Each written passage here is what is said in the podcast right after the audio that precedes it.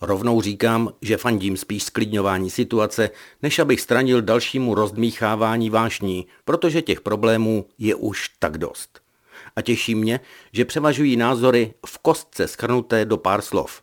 Buďme rádi, že je u nás zatím situace, jaká je, protože to, že nemůžeme na fotbal, že nemáme k dispozici celé nákupní chrámy, že jsou doma školáci a že si pivo musíme dát doma a ne v hospodě, to pořád není k nevydržení.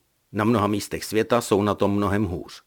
Dramatický nedostatek roušek a dalších ochranných prostředků je průšvih, ale kde teď vlastně nikde nic není, ani čert nebere. Což není v žádném případě obhajoba zbytečných slibů nebo jiných zádrhelů a přehmatů. Takže palec nahoru všem, kteří bez ohledu na nedostatky, které jim překážejí a ohrožují je samotné, jsou v první řadě nasazení. Je povzbudivé, že víc a víc lidí oceňuje práci zdravotníků, záchranářů, řidičů, policistů, vojáků a všech dalších profesí, které i kvůli nezodpovědnosti mnohých nasazují i zdraví kvůli nám ostatním. Pochvala ale i třeba rozdávání zákusků záchranářům po uzavření kaváren a cukráren. I těm, co se snaží vyrobit a nabídnout náhradní řešení za nedostatkové pomůcky.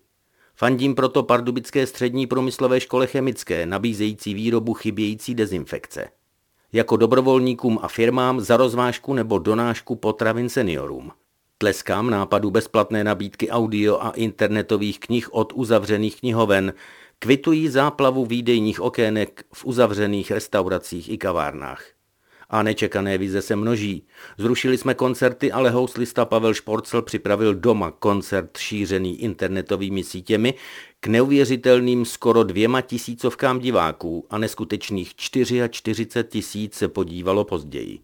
Oceňme ale i českou televizi za startující projekt ve spolupráci s učiteli výuku školáků z obrazovky. A komu a čemu ne? Poplašným fámám i šíření takzvaně zaručených receptů, jak vyzrát na koronavirus. Ne i pochybným názorům, jako je třeba tvrzení bývalého prezidenta Klause, že sklízíme ovoce otevřených hranic. Ne, říkám, i frajeřinám obcházet nebo bojkotovat opatření v zájmu zdraví ostatních.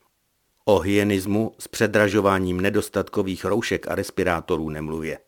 Naštěstí kladných příkladů neobvyklé hry vadí, nevadí přibývá. A tak jsem i nadále optimista a teď už klidné pondělí i celý týden.